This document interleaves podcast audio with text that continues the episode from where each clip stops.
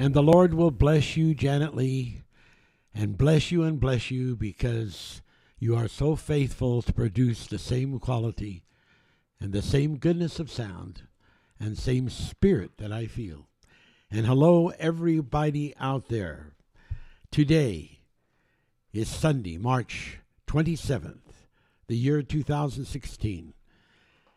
And this is Exodus Escape, number 22, via the vestige that is the Selah Adventure, where the army, the church, and the flying of those entities who preach the gospel in the skies meet.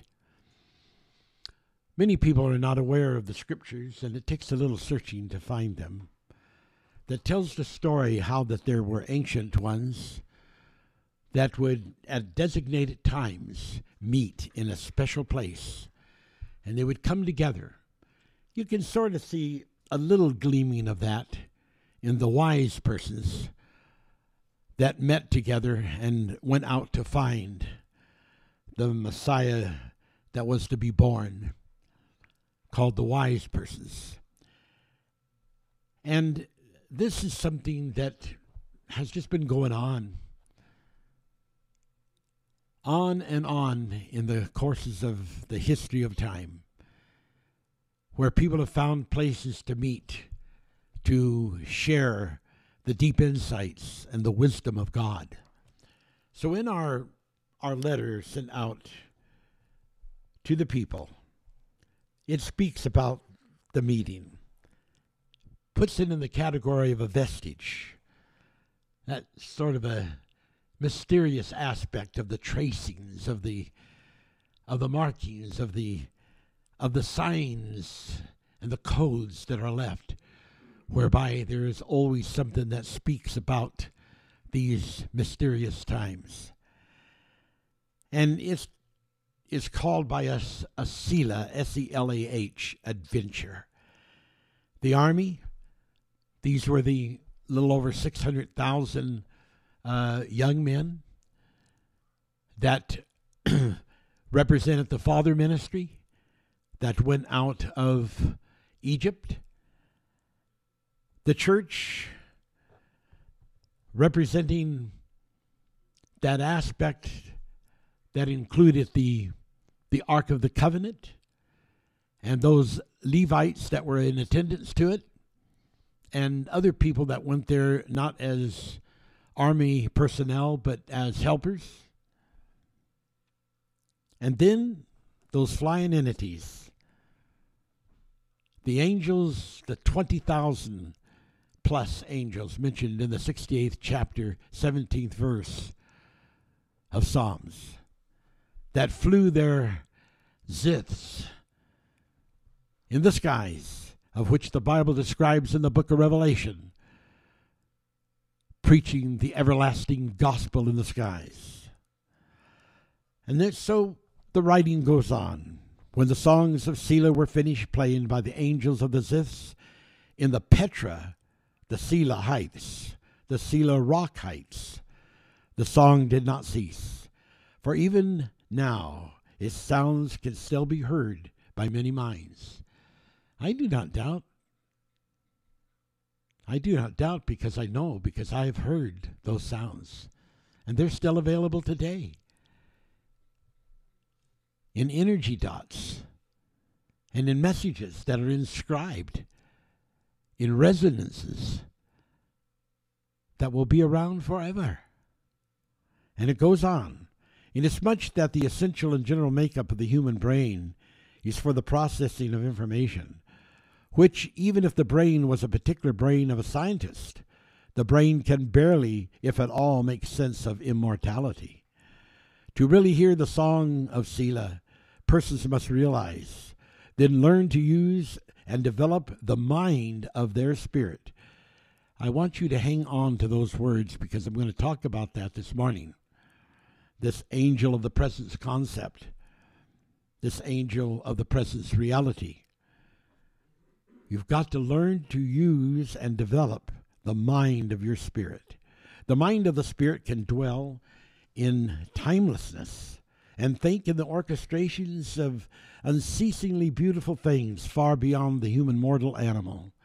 Angels in their first presence, and even to a powerful extent, angels in their second and third presence can circuit can circuit the world of high thoughts that are generators that can make wishes come true.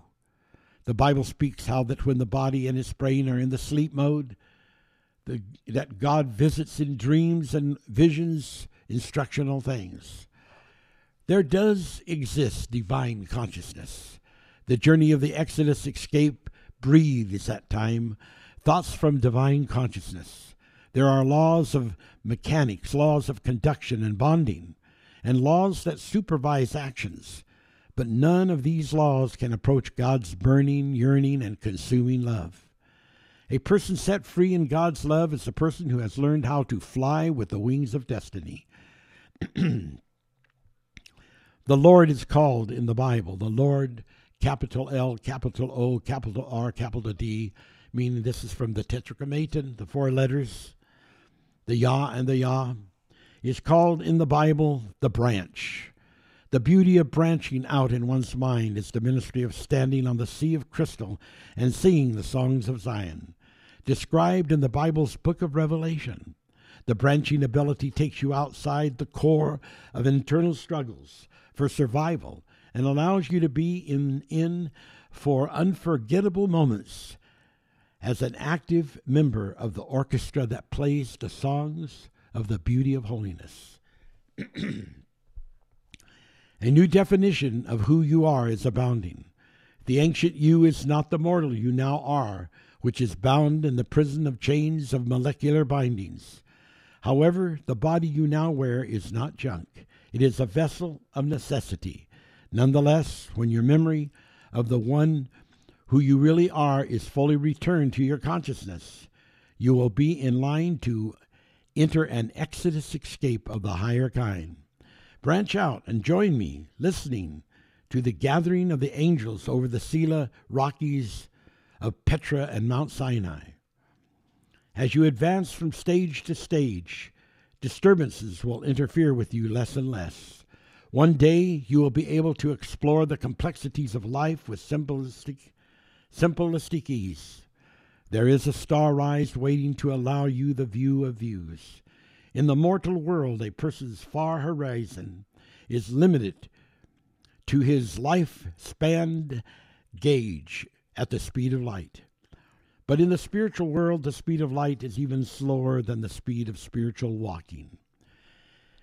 In such words, if such words seem to have a belonging to zero worth, beware to not toss zeros away without re- realizing that some zeros may belong to the family of the needle's eye that allows all things to be possible. Let's go forward to the dance floor and dance the dance that reverses the direction of time. Surely Exodus Escape 22 broadcasts is here right now, being relayed and shared. In the words of purple, in the words of scarlet, in a threading of verses of thought that do not belong to a creation by this world. Well, this is a special Remembrance Day, and I want to read about it from the book of 1 Corinthians, chapter 15, beginning 1 through 8. Moreover, Brethren and sisters, I declare unto you the gospel which I preached unto you, which also you have received, and wherein you stand, by which also you are saved, if you keep in memory what I preached to you, unless you believe in vain. For I delivered unto you first of all that which I also received how that Christ died for our sins according to the Scriptures, and that he was buried, and that he rose again the third day according to the Scriptures, and that he was seen of, of Cephas, then of the twelve. After that, he was seen of above five hundred brethren at once, of whom the greater part remain unto this present, but some are fallen asleep.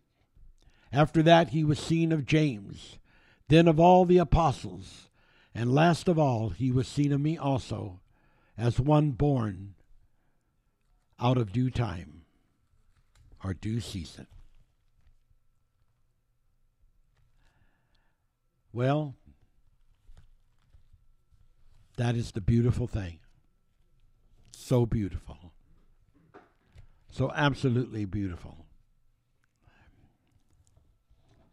You see, we live in a world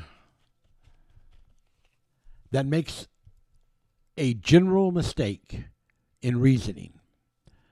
Not only to a great extent in many of the churches, but for sure to a great extent even in the scientific and technological world. In the New Testament, it is written, and I will paraphrase it. The reason there are people that don't believe is to some extent because they can't see God. There is recently this lady minister, and I think it's the United Church, where she is trying to teach that, you know, there is no God that is manifested to people in a physical, vivid, and real sense. And that those things are just not true things. They just they just don't happen.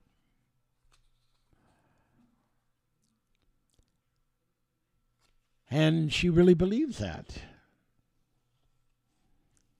Well, I thought if I had the chance to talk to that lady, I would show her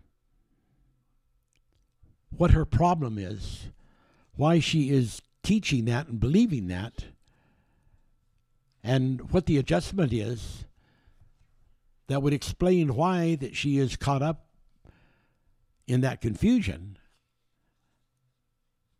and what element of it has an aspect of truth and what element ha- of it has an aspect of error? And it all has to do with not understanding about the spirit.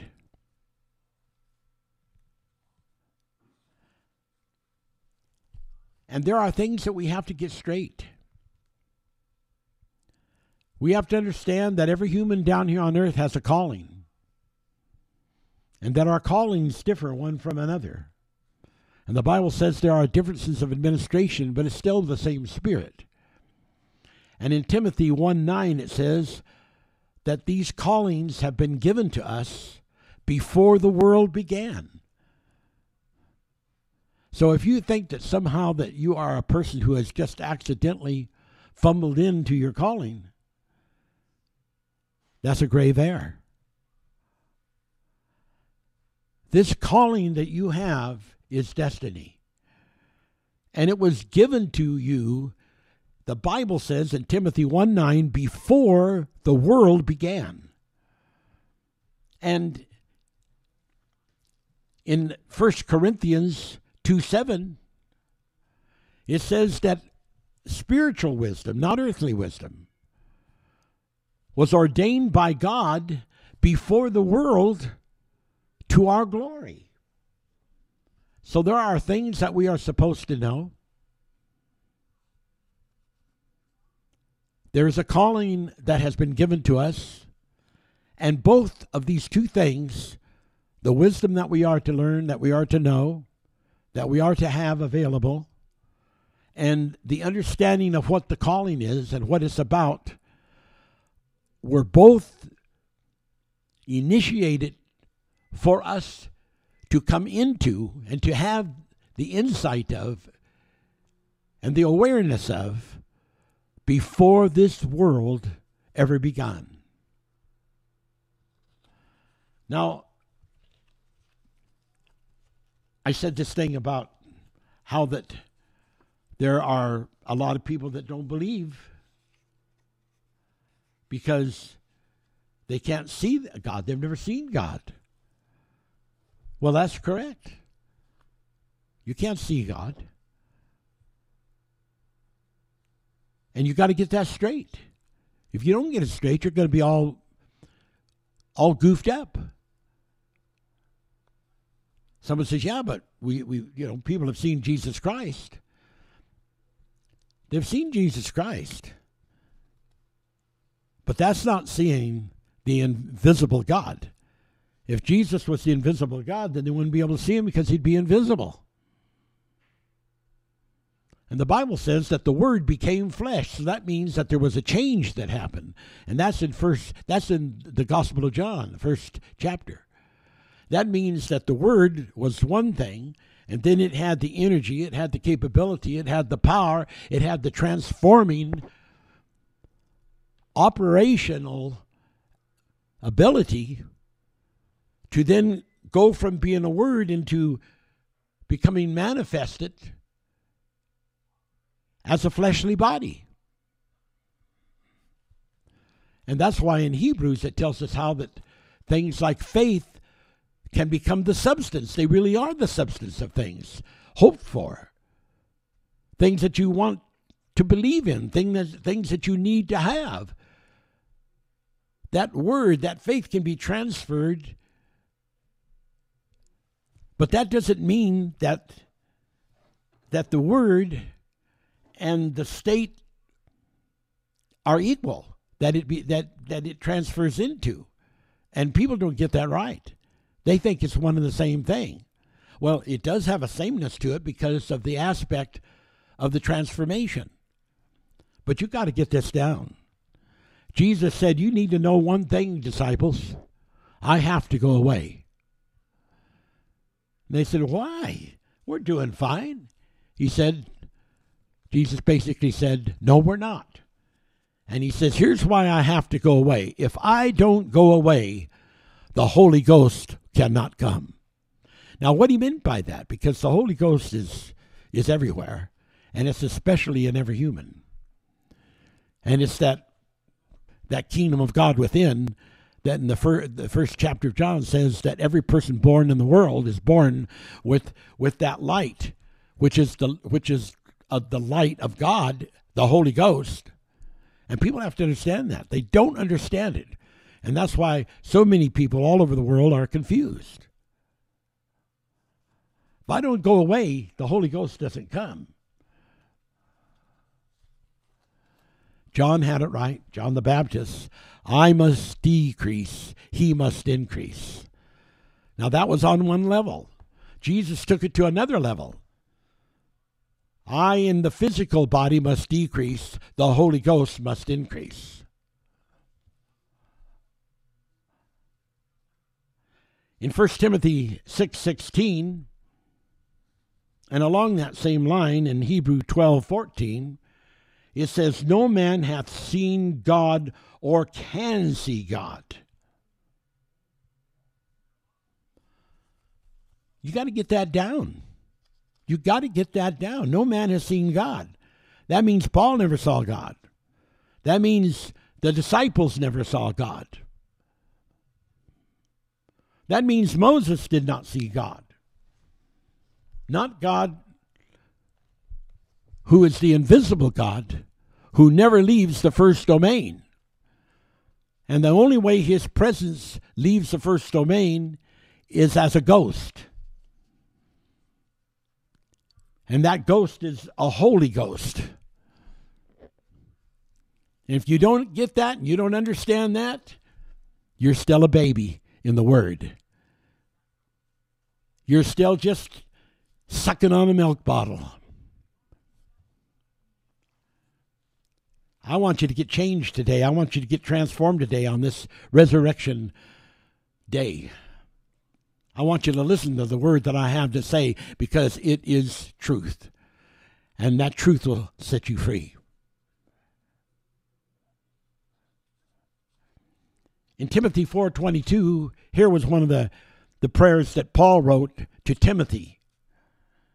And it was a it was a prayer request. The Lord Jesus Christ be with your spirit.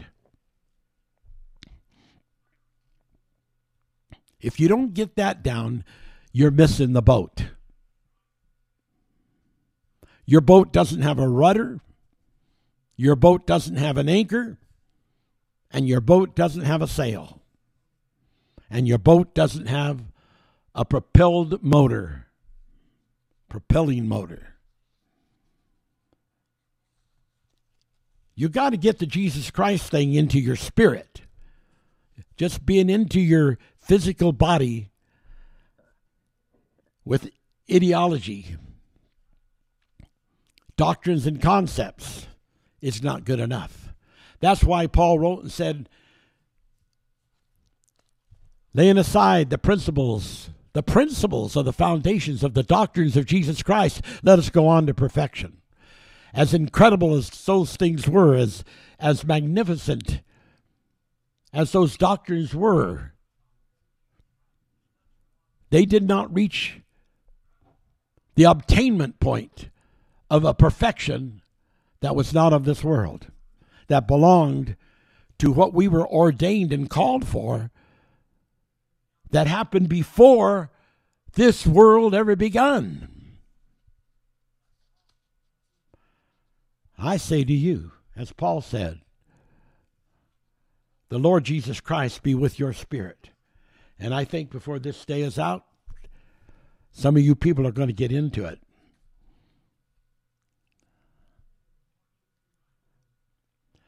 You got to get something down. You got to get it down. You got to get it down. You need it down today. 1 Corinthians 15 50. Flesh and blood cannot inherit the kingdom of God. I don't care how much you wash it. I don't care how much you purge it. I don't care how fancy you dress it.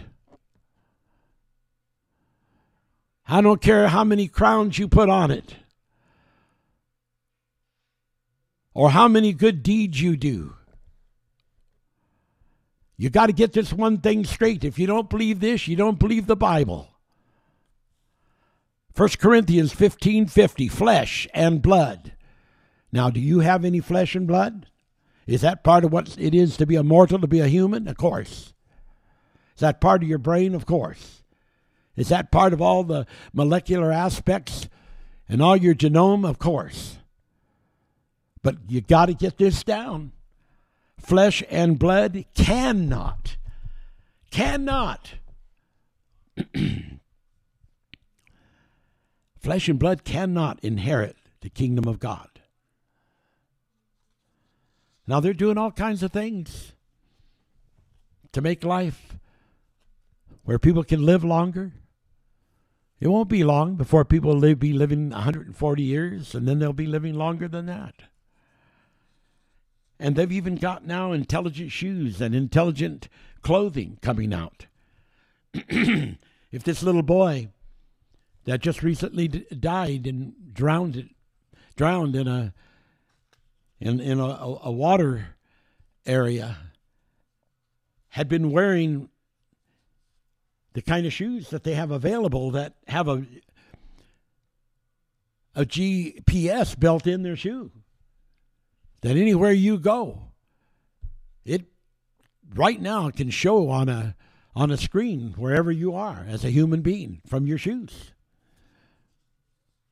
Wherever you're at right that moment.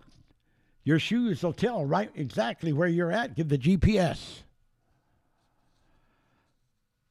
They've they've got they've got all kinds of, of things that they can do.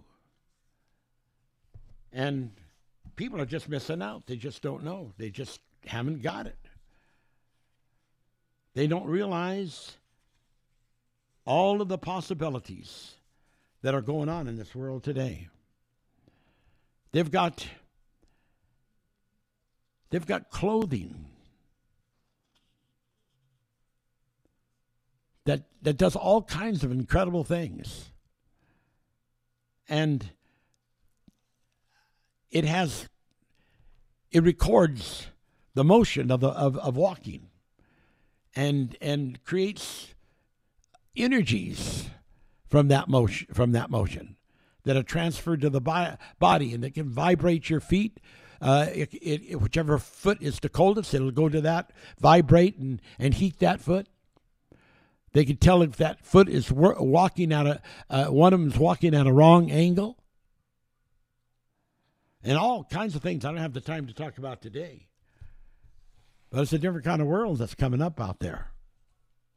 But here's what you got to realize. If you don't realize this, you don't understand about God. God is a spirit, and they that worship him now must do something. Now, this is in the book of John, and I'm going to turn to it because it's, it's so important. It's so very, very important. This is chapter 4 and verse 24. And here's what it says. Now get a hold of this and get it down. God is a spirit. Now, when Jesus was walking along the Sea of Galilee, he had a spirit, but he wasn't a spirit. When Jesus was preaching on the Mount of Olives, Olives, he had a spirit, but he wasn't a spirit. There's a different declaration there. See, human beings are sort of turned inside out because the first presence is really the spirit presence. But the way it is right now, the first presence as mortals is the physical presence, even to the point that the Bible says that the spirit is subject to the prophet, which means that the physical can have dominance over the spirit to suppress it. And that's what people have got to get around. They got to be able to they got to get around suppressing the spirit even subconsciously and ignorantly. Now, I want you to hang in here and I want you to listen to this me- teaching today. This is a salvation teaching, and this is a taking you up Jacob's ladder. God is a spirit, capital S. And they that worship him must. M U S T. That's not a maybe. That's not an if and a, a but or a propositional. You want to worship God, you have to worship Him, be in a spirit. You must worship Him in spirit and in truth. Now, you got to know what that truth means. If you don't know what that truth means, then you don't have the story. And most people don't have the story. They think, oh, truth just means it's not a lie. That's not what it's talking about. That's not what it's talking about at all. You see, the spirit and truth is very, very important.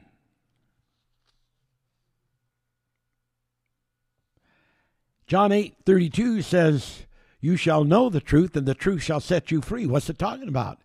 It's talking about receiving the baptism of the Holy Ghost and expanding it to where you need to be. Because the Bible says in John 14, 17, the Spirit of truth is the Holy Ghost. John 15, 26, the Comforter is the Spirit of truth. John 16, 13, when the Spirit of truth has come, talking about the Holy Ghost.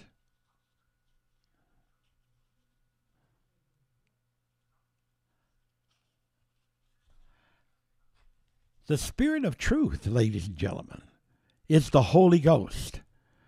So when it says that you must worship Him in spirit and in truth, it it gives a leeway for two things. You have a spirit, you have a, inner angel presence.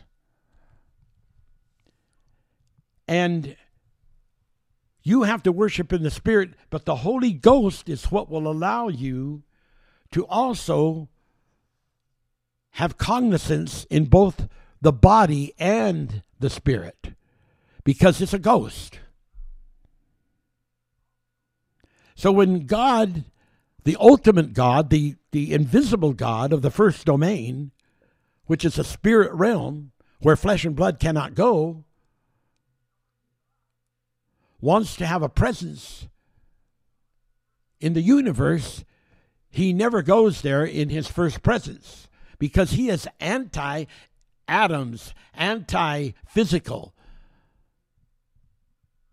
If he just dared move his pure energy out into the universe, in less than an instant, the whole universe would be dis- destroyed. Instantly would vanish. So he sends his Holy Ghost. And that's why it's so important. And you got to get it down. God is a spirit, and they that worship him. Someone says, I, I've been worshiping God. I doubt it. Someone says, Well, I've been worshiping Jesus. Yeah. But you're not worshiping God. And I know this is going to be hard for you. What you are doing is you are worshiping Jesus Christ, who is the Son of God. And Jesus said, My Father is greater than I. And the Father, of course, is not the Spirit of God, but it's a higher rung than the body that Jesus took, took because the Bible says Jesus did not take the body of an angel, which would have been a higher realm, but he took on the seed of the body of Abraham. He took not Abraham's body, but his his offspring. You don't have to do much looking to follow the offspring of Abraham to see how wacky how wacky and unconnected with high spirituality that the human being as an animal body is. You got to get it straight. I know you think you're right the way you are, but you're not. You don't hear this to get this straight, you're not right. You're not right, and you need to get right. You want the truth? It's got to come through. You must worship Him in spirit and in truth or in Holy Ghost. That's how you have to worship. That's how you have to, to get through to God. Because you can only get through to God in the spirit, you can never get through to God in the flesh because flesh and blood can not. Flesh and blood can not. Flesh and blood can not inherit the kingdom of God. That's the whole kingdom. The kingdom of God that's within you is not is is in within your spirit. And the only reason it's within the body is because your spirit is in your body. Because your body happens to be a prison house for the spirit because you were one of those that fell. Now, that doesn't mean that you're a devil, because there were two falls. The Bible says in the book of the 12th chapter of Revelations that the, the devil and his angels fell. And then in another case, the tail of the dragon cast one third of the angels, which is a different group, to the earth. People don't get it straight, they don't have it right. They get it so goofed up, they don't know if they're coming or going. And it's time to get it straight. It's time to know what's going on. So, how does this all connect?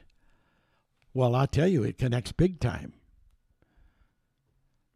In in Corinthians um, 10 1, it says, I would not have you ignorant how that your fathers were under the cloud and passed through the sea.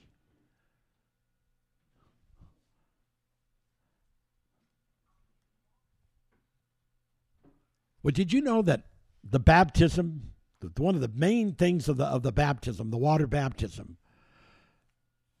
is has to do with resurrection. That's what it's about. Like when your fellow, when your physical body is emerged under the water. And you come up. That's symbolic of the resurrection. The, you know, the flesh must decrease, the spirit must increase.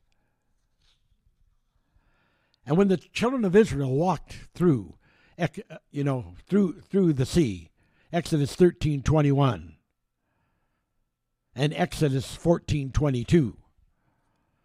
Again, Exodus 13:21 and Exodus 14:22. There was a sea of waters that were like walls on both sides of them. And there was a froth like a sprinkling that was coming down. And it was that froth and sprinkling that was coming down over the children of Israel that was their baptism. And the Bible says in Exodus 16 15,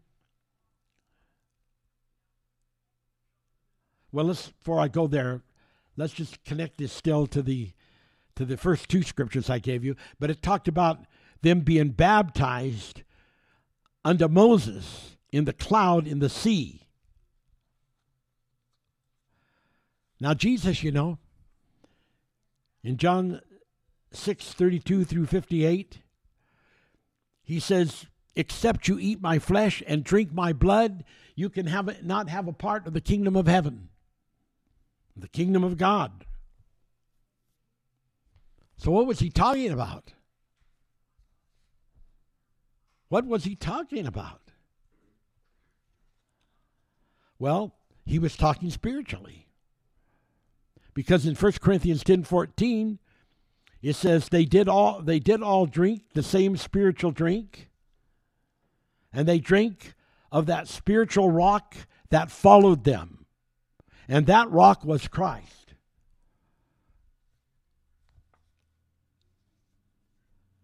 Now that seems so strange, you know, say, what? Why would Jesus Christ be following them?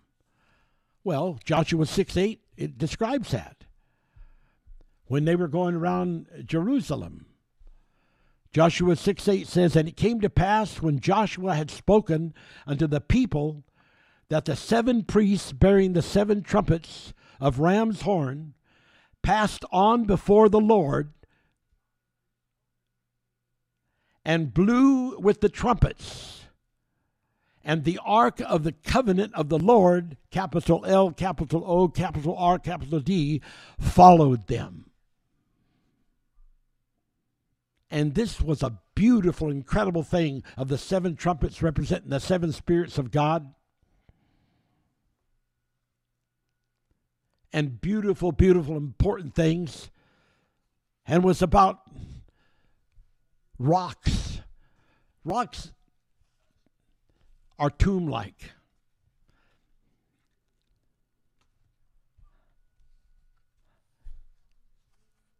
And they use rocks for headstones. Because that's something that is dead, something that is apparently dead.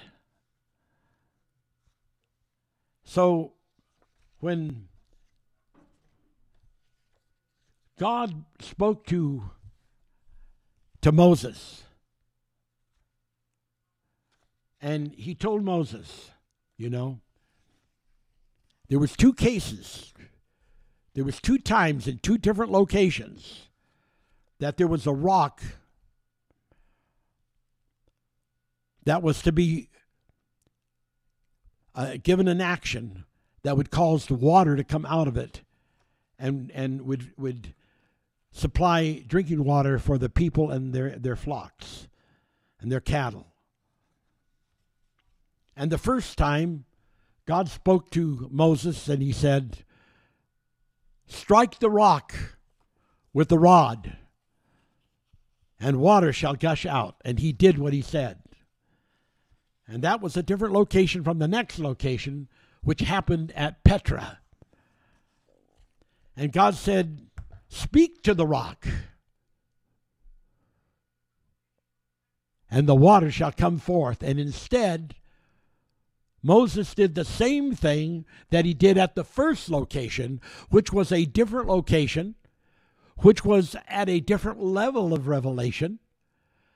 But he did the same because probably he thought that the speaking to the rock, they just wouldn't understand it. And so, because he did not do that, he was not allowed to go into Canaan, into the promised land. And he still got rivers, it says in Psalms, that rivers came out of that rock. That rivers came out of that rock. That spiritual rock of Christ who was following them. Christ was involved in Selah, in Petra, in the rock, and that was one of his names was Rock of Ages. Janet Lee at the organ.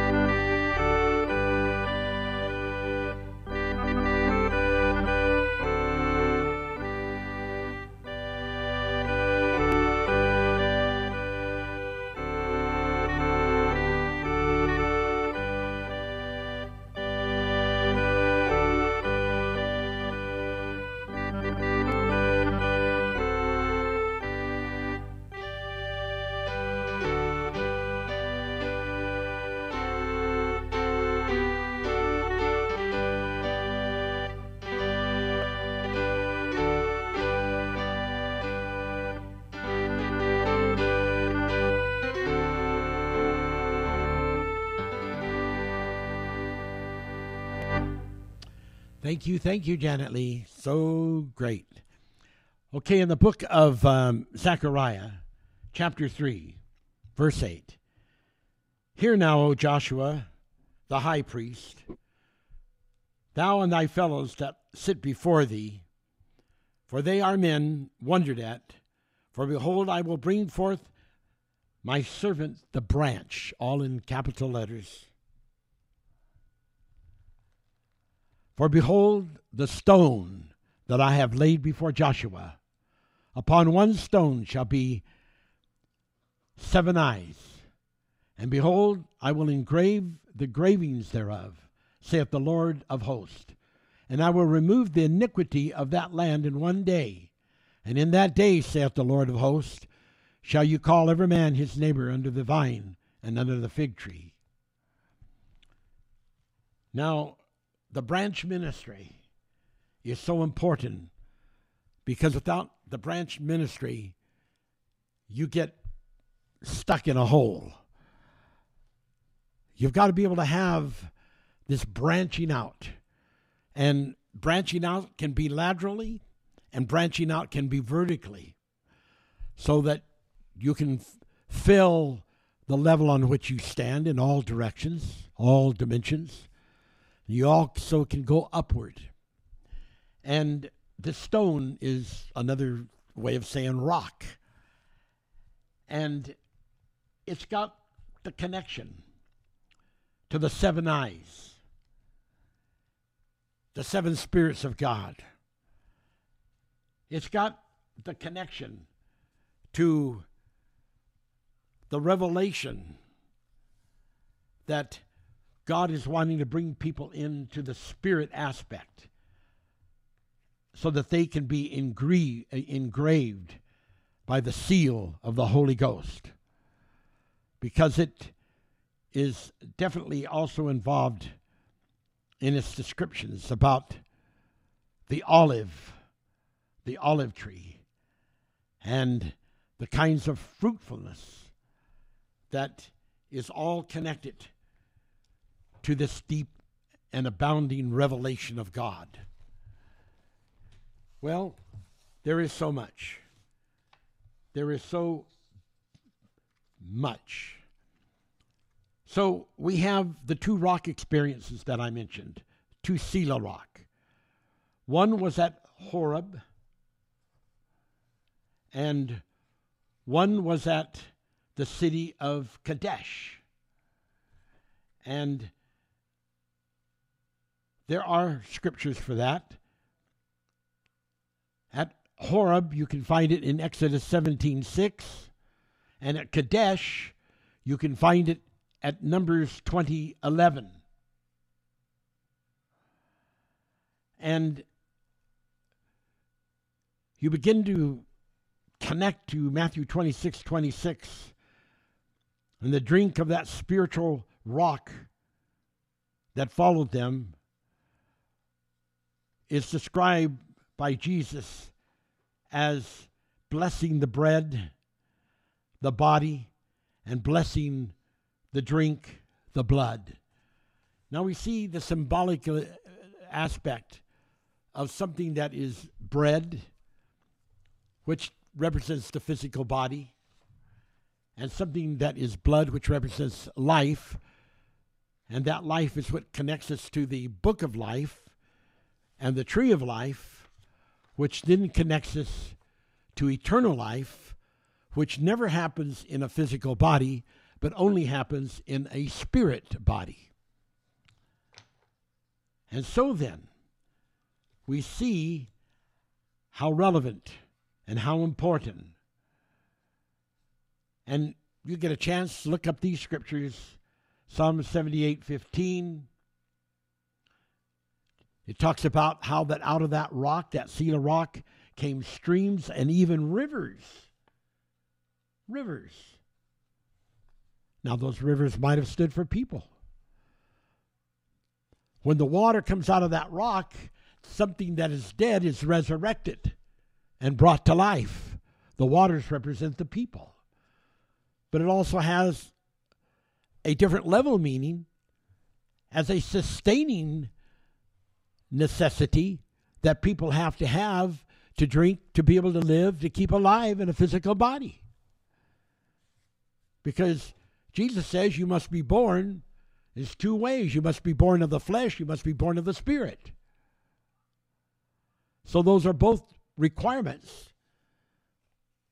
And the one that came first was the one that happened before this world was ever formed. Then came the need because of, of the fall for there to be the birth in the flesh, and then from that there to be the ultimate birth in the spirit again, which is the recognizance and regeneration of those things of memory that have been lost.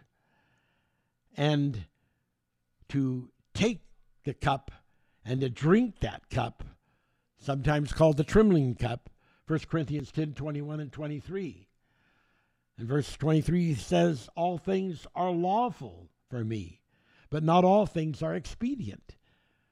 Sometimes people decide that they want to get to some place before they're ready. Okay, well, I, I want right now then to get into this spirit thing, be able to worship God in the spirit. That's like trying to say, hey, I want to be able to speak Chinese right now. I just want to be able to open my mouth and start speaking Chinese. Well, you know, all things are possible. But they're not always of the ness of, of, of a case where they are expedient. And there's a lot of things that could deeply be explained about what that means. There's a learning process that is necessarily necessary, like sometimes healing processes are necessary rather than just a miracle. Because a healing process can develop the immune system, whereas a miracle process heals at that time, but if it ever comes back because of negligence or whatever, you have not gained the you have not gained the protection by the immune system. Whereas in a healing, you could have that protection. And he goes on, he says, All things are lawful to me, but not all things edify. So we got things that can be lawful, but they're not expedient, things that can be lawful, but they don't edify. And we've got to put this all in the proper application so that we know what we're talking about and we know where we're headed. So we got the two rock experiences one at Horeb and one at Petra. Wow. Now, last week we talked about the bones, and I want to do tell a little bit about an epiphany that I had. And I saw this little small, looked like a rock rising up from out of the soil. And it kept growing and growing until it formed a perfect sort of a tombstone monument.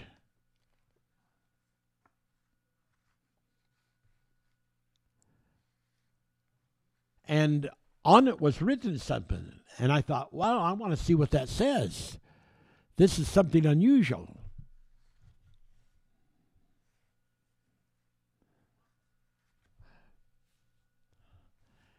And on it it said, Not here, left in the Exodus escape. And oh, that was such a beautiful epiphany. Not here, left in the Exodus escape. You see, this Exodus escape, this dual covenant re- revelation of Esau and Jacob. This understanding about God in a way that he loves someone more and he loves someone else less. Not because he prefers to love someone more and someone less, but because he looks upon that person as to what they are in their potential, what they are at the, that time in their direction toward God, in the willingness to be saved. And he loves those who want to be saved more than someone else wants to be saved or has more of the right reason for wanting to be saved. And he loves them more for that. Well, we talked about in the announcement of the broadcast announcement, part 20, about Moses, the report of flames over the Petra rock city of Selah. And we explained how that those flames had meanings. And I have an article here that I got from uh, uh, Wikipedia, Wikipedia, about two Petras. Two Crusader period castles are known in and around Petra. Petra. Let me read it again. Crusader period castles are known in and around Petra. The first is Rua. That's R U A Y R A. And is situated just north of Wadi Musa. Musa is a way of, uh, of um, translation from Arabic meaning Moses. And it can be viewed from the road to Little Petra. It is the castle of Valais Mosai, which was seized by a bandit Turks with the help of local Muslims and only recovered by the Crusaders after they began to destroy the olive trees. According to Arab tradition, Petra is the spot where Moses struck a rock and his staff, and with his staff, water came forth. And it talks about it being close to a narrow valley, which Petra is cited, and a mountain uh, top shrine of Moses and sister Miriam was not too far away. I want to share some of these things with you because they're just so important. And we talked about that very deep and spiritual things that it said in the book of Habakkuk 3 3 through 6 about Teman. We showed how that, that was two nations representing two men, Jacob and Esau. We talked about Mount Seir or Seir, the second Sinai located in the in Arabia, uh, covenant of the offspring of Esau, and uh, Israel is told you cannot possess that land. This is in the Bible. This has been saved for the people of the offspring of Esau and you cannot possess that. It's not part of the promised land. And then it talks about Paran. The Holy One came from Mount Paran, Selah. And we put that together. We don't separate the Paran from the Selah as far as it just being an extra word just thrown in. We show that being connected. The Holy One came from Mount Paran, Selah. We show then that Paran is part of the Selah. His glory, the clouds, we show to be Shekinah. And there are so many gorgeous things. Deuteronomy 33, 31 through 37. For their rock is not our rock. It's two different rocks. There's two different Petras. Doesn't mean one's good, one's bad, but it's along that line of differentiation. One is a higher level, one's a lower level. And so we go to the story. The children of Israel journeyed from Ramesses to Sukkoth, and about 600,000 men and infants were not a part of that number NIV, Exodus 12 37. And then it says in King James also, and a mixed multitude went up also with them, and flocks and herds, and very much cattle. The mixed multitude we showed and taught were the sea people and the high coasts H Y K O S people. Mixed multitude is mentioned in Exodus 12:38. And they, the soldiers, baked unleavened cakes from the dough which they brought forth out of Egypt, but had no victuals of leaves because of the rush to of pardon me, no victuals of leaven because of the rush to exist or exit Egypt, because during the Passover meal they were not allowed to have any leaven in their house. Exodus 12:39. And a lamb offering was to be made, and this was all part of the of the plan that had to be made for what was called the Passover. And the angel of God went before them. Exodus 14 19. Now, who were the Hyksos and the sea people? Well, they were considered foreigners and uh, they were sort of like Asiatic people. And they never became Egyptians, but they did move over to Lower Egypt and reach a point of population expansion and and even a point to where their people began to uh, to run and become like pharaohs and kings in Lower Egypt. and there is history of these people having existed. So there's not a question about that. It's very important to be aware of that. Josephus tells about a first exodus, and he connects it with with Manetho, who was an Egyptian writer of history, and and doesn't agree with with uh, uh, Manetho, but I'll never account. But he has uses some of his his um, history, and Joseph Joseph uh, jo- Josephus or Josephus, is, who was uh, Josephus Flavius, uh, identified the Israel Exodus with the first Exodus mentioned by Manetho, when some 480,000 Hyksos left the country. they call this the first Exodus. Now,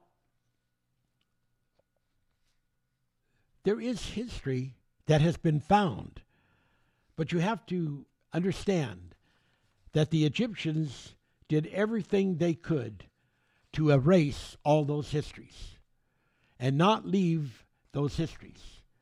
And what we are showing is that when the children of Israel went harnessed out of Egypt, they split off into five different groups going different directions. But in order to camouflage that it wasn't all of their people going out to worship in the wilderness, they took with them these huge, long, group, big group, as the Bible said, and I read you the scripture, of, of foreigners, which were the sea people and the high coast people. Now, it was very, very, very interesting and quite a smart move to do that because these people were very, very uh, talented people. For instance, the Hyksos were known historically for bringing several technical improvements to Egypt. They taught cultural infusions. Uh, they've introduced new musical kind of instruments a lot of new words. They introduced new to- techniques of bronze, uh, of pottery, of new breeds of animals and new crops. In warfare, they introduced the horse and the chariot. The Egyptians didn't have ride horses, they didn't have chariots without the Hyksos. It was the Hyksos that introduced the horses and the chariots. They introduced the composite bow, improved battle axes, and all kinds of fortification techniques. it was because of these culture advances that the Hyksos role was decisive for Egypt as they developed later empire armies. So we begin to see that the sea people, also which were part of this exodus, they had connections big time with shipping. They shipped on the Mediterranean, they shipped on the Red Sea. And this was part of the deal that enabled them, and them, I mean the, the people of the children of Israel, to, to do this escape plot and to escape in different directions via the, the shipping connection with the sea people that was all part of the Lower Egypt conglomerate where the Israelite people were. I've said these things, I want to say them again till you really have it down. There's history for this. There's Bible for this. And it's very, very important to know how that God has a plan.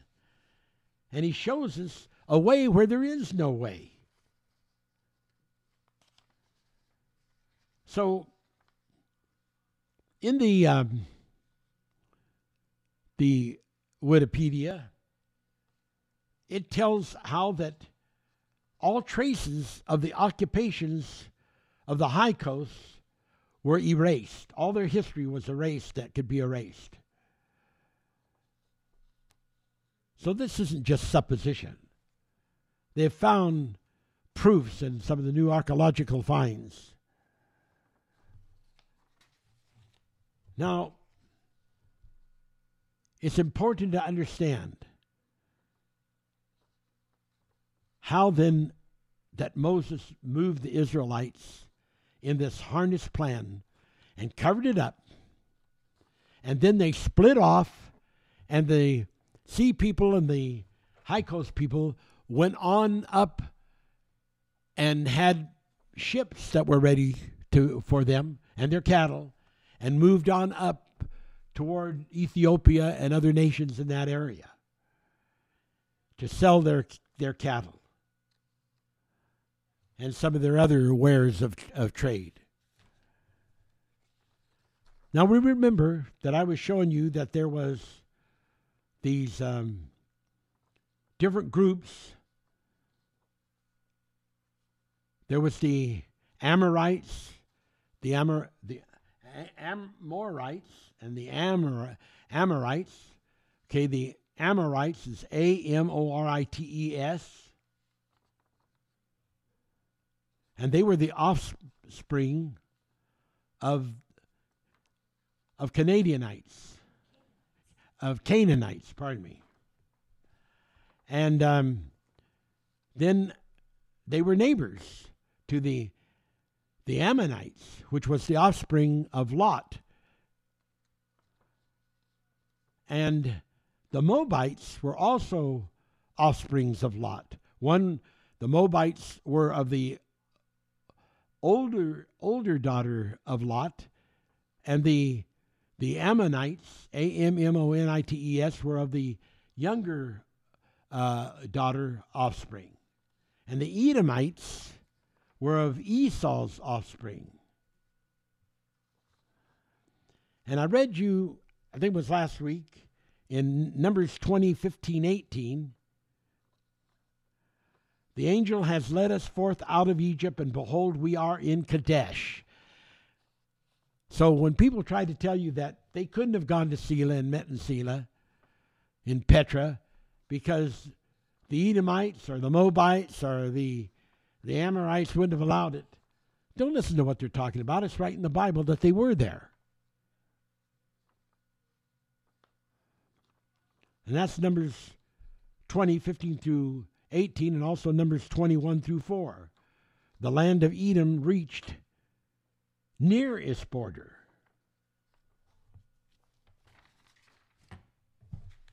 Now, what was this all about? All of these young people that went as soldiers, there's over 600,000 of them that were Israelites, and they represented fathers, father ministry. Well, because that was the whole way that it went. Exodus 6 4, heads of the father's house. And 10 6, thy fathers. And Numbers 17 6 and 26 2, the old and upward throughout their father's house. And Numbers 32 14 through 22, risen up in your father's house instead. And Numbers 31 26, chief fathers. This thing of the father ministry has to be understood. If you don't get into that and understand that, then you're missing the whole thing about what Jesus said when he said, Here's how you're to pray when you pray My Father which art in heaven, hallowed be thy name. Thy kingdom come, thy will be done on earth as it is in heaven. Now, don't ever get the idea that the way it is on earth as being physical beings is the way it's going to be in heaven, where the God of all gods is, the ultimate invisible God. Because that's not what it's talking about. It's talking about the heavens that are the heavens of the universe, the cosmos. So there are parallels between the earth, which is part of the universe, by the way, and the solar system is part of the universe, and that there are other heavens and other spaces in this big, huge, vast universe. And God is saying, as, as it is on earth, so is it in other places in the universe.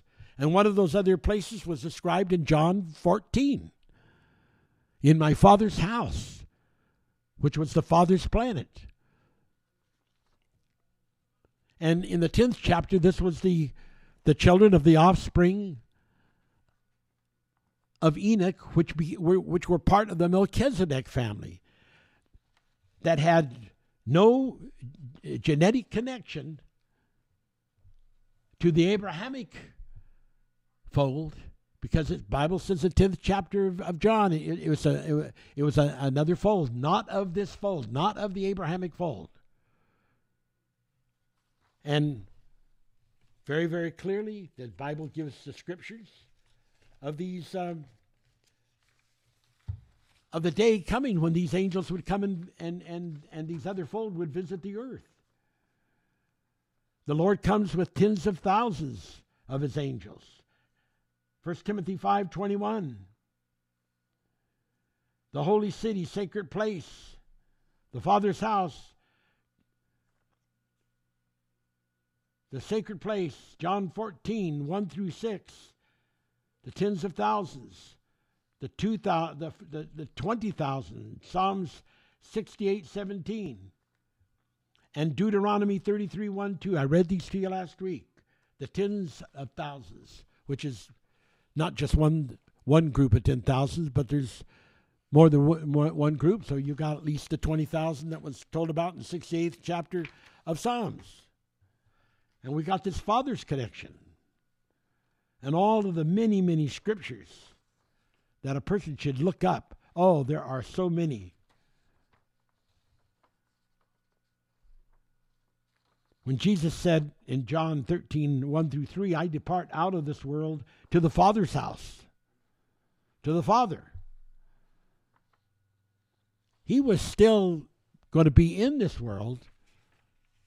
He wasn't going to the first domain, the heaven of heavens. He was going to the heavens, but not the heaven of heavens, which is the first domain, which is a totally spirit realm, and there is no physical aspect there. And this was all connected to the incredible revelation of the rod ministry, the Father's ministry, the generation of the Adam book of life. We've been talking about these things. Genesis 30, 39 through 41, Exodus 17, 12. All of these incredible revelations, Numbers 17, 2 through 9, and 17, 6 how that all the fathers each had a rod, and the rod represented the father ministry. And even Jesus is described in, in Isaiah 11:1 and a rod shall come out of the stem. Jeremiah 10:16 Israel is the rod of his inheritance. Ezekiel 19:14 fire out of the rod. You got the Holy Ghost and fire. You got you got all these connections to the rod. All this, these things that Moses and that Aaron did with a rod was all tied into the harness harness revelation of the Father's ministry. It's beautiful. Why do we need the Manifest Peace Bible? Why must it be finished? Why must it be published, ladies and gentlemen? Because all of these revelations and many, many more that you have never heard are in that Bible. And we need you to stand by us and to pray for us for a miracle because it's going to take a miracle to get that, it done. I need to be able to put, uh, you know, a team on it. I used to when I had my own business, I would pay and and, and put out a lot of money. I probably in my in we have estimated that I may have spent as much as a million and a half to two million dollars in the the the the expense of all the writings that we have collected and and recorded and videos and all of that and what we did get done. We don't need that kind of money now, I'm sure. Nothing like but we but we it's gonna take it's gonna take some funds. This revelation is the Holy Ghost truth. It's the kind of truth that is not like other kind of truth. It's at the highest level, the hundredfold manifestor level. You can only understand what the Bible means in Isaiah 63 3 when it says all Israel to be saved. You can only understand that if you understand what that how that that all works and how I last week I showed in Isaiah 30 and 15 how that that um, and also in Jeremiah 15 through 17 that by returning in rest which is to sleep that is how they're going to get saved. Romans 11:26 all Israel shall be saved. Check out Isaiah 45:17.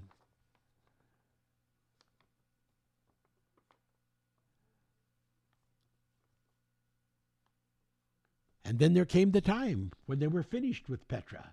They had met at Petra. What happened?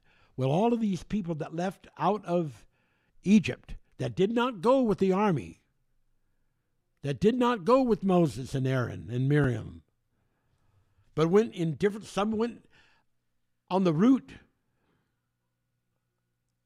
going to on the Mediterranean.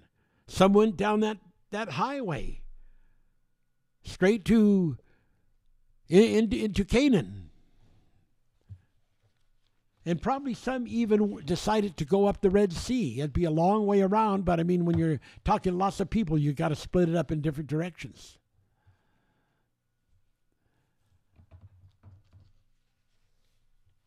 And those people were all assigned different times to meet. And where were they going to meet? They were going to meet at Selah. That's where the plan was to meet, to meet at Selah. That's why you hear some of the prophets and they'll they use that word Selah. It, it, it has it has power to it. It has energy to it. It's an invoking type of word. It invokes and stimulates and turns on.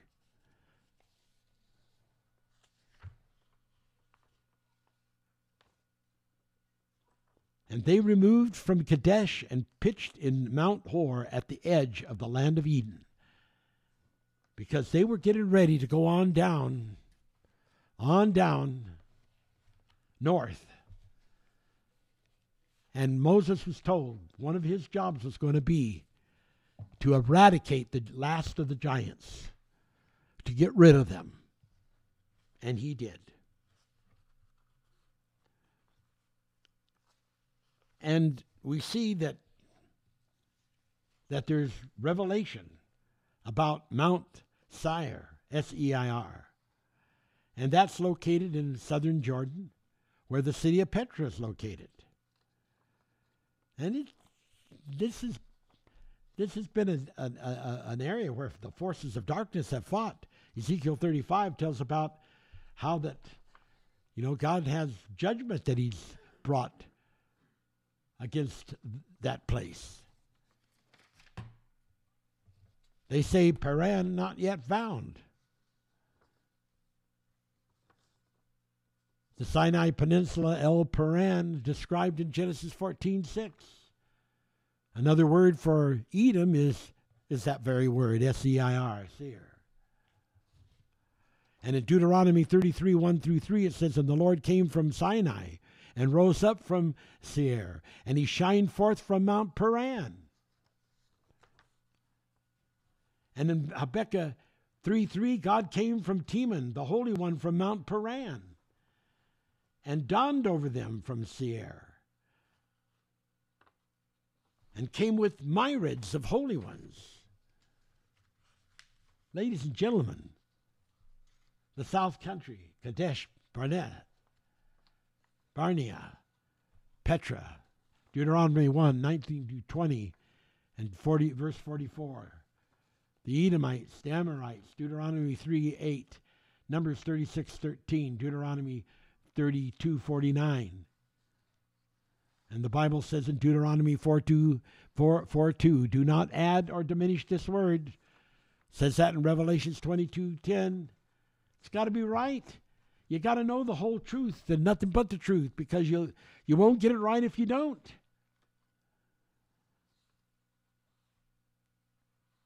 Wow. And so, what do we have going? Well, here's some things that said about Selah. Isaiah 16, 1, 2. Send lambs as a tribute to the ruler of the land from Selah across the desert to the mount of the daughter of Zion. Like fluttering birds pushed from the nest, so are the women of Moab at the forts of the Arnon, A R N O N. Isaiah, oh, that, by the way, is in the NIV Bible. Isaiah 42, 10 through 11. Sing to the Lord a new song, his praise from the ends of the earth. You who will go down to the sea and all that is in it, you islands and all that live in them. Let the desert and its towns raise voices. Let the settlements where Kedar lives rejoice. Let the people of Selah sing for joy. Let them shout from the mountaintops. This desert place, Selah, is a location near Petra, located approximately 50 miles, 80 kilometers, due south of the eastern side of the Dead Sea. Wow.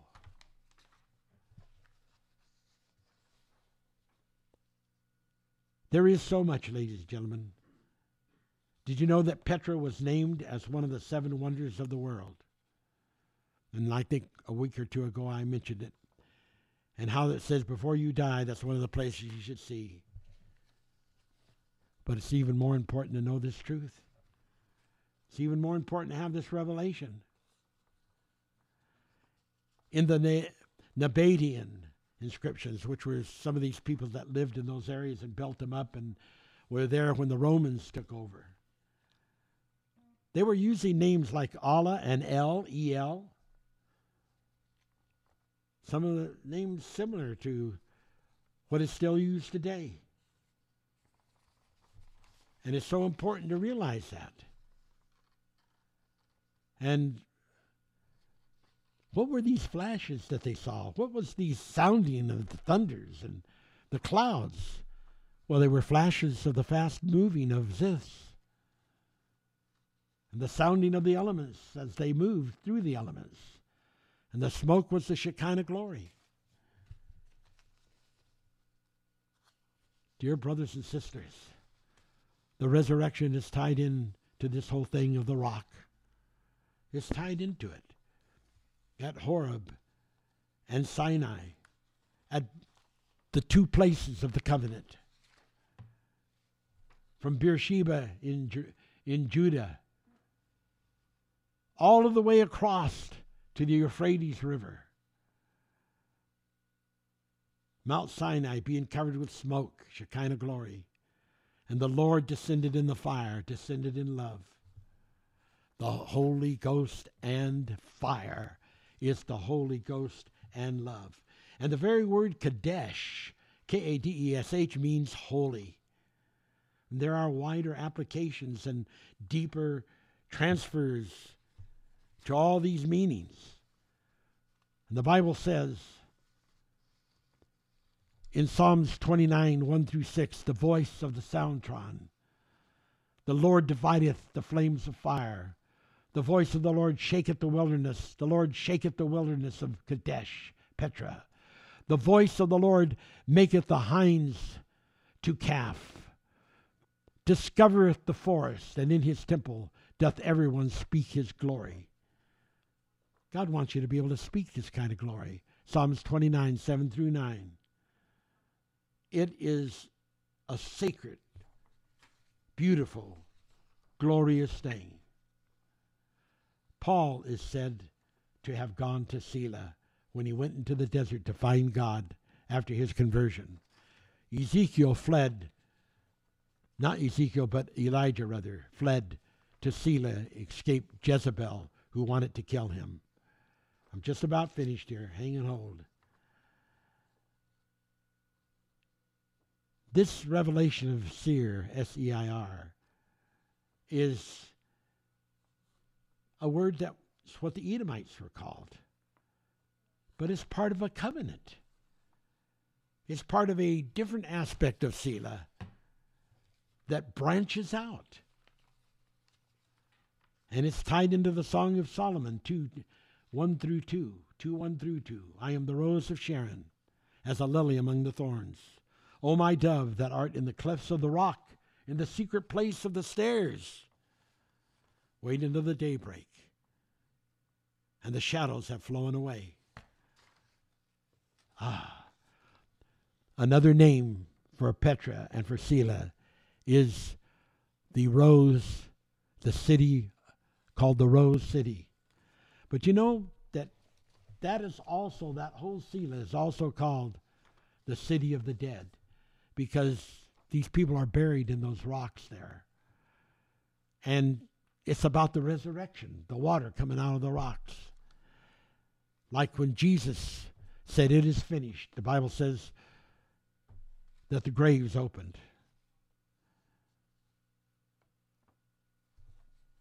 All right.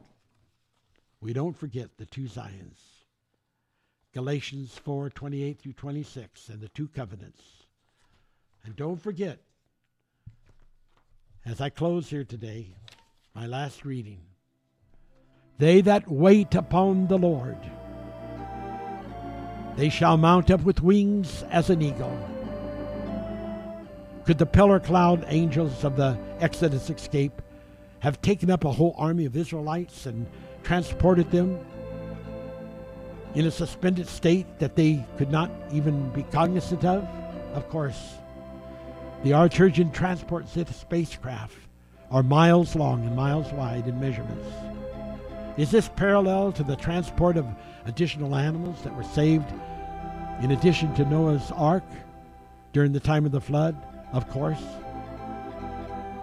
Is this part of what it means in Exodus 19:4? I bared you up on eagle's wings and brought you unto myself. And part of the meanings of Acts 10:11 and 11 through 5 through 10. 5, 11, 5 through 10. Acts 10, 11, and 11, 5 through 10. How that there were certain vessels that had a sail that were like parachutes, lowering down these animals. Some of them wild, some of them huge. That's all part of the story. And Jesus is involved in it because Jesus was that rock.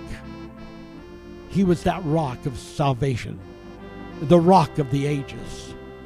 He was the one that said, No man will take my life from me, but I lay down my life that I may take it up again. And the Bible says, as he was there, he said two things It is finished.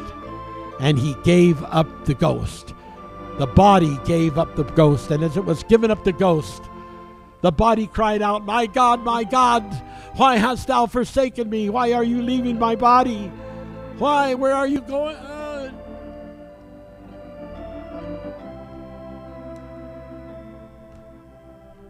I love Jesus. Jesus is our Savior. He's our Lord, our God, our Master. May God bless you and keep you. Janet at the organ.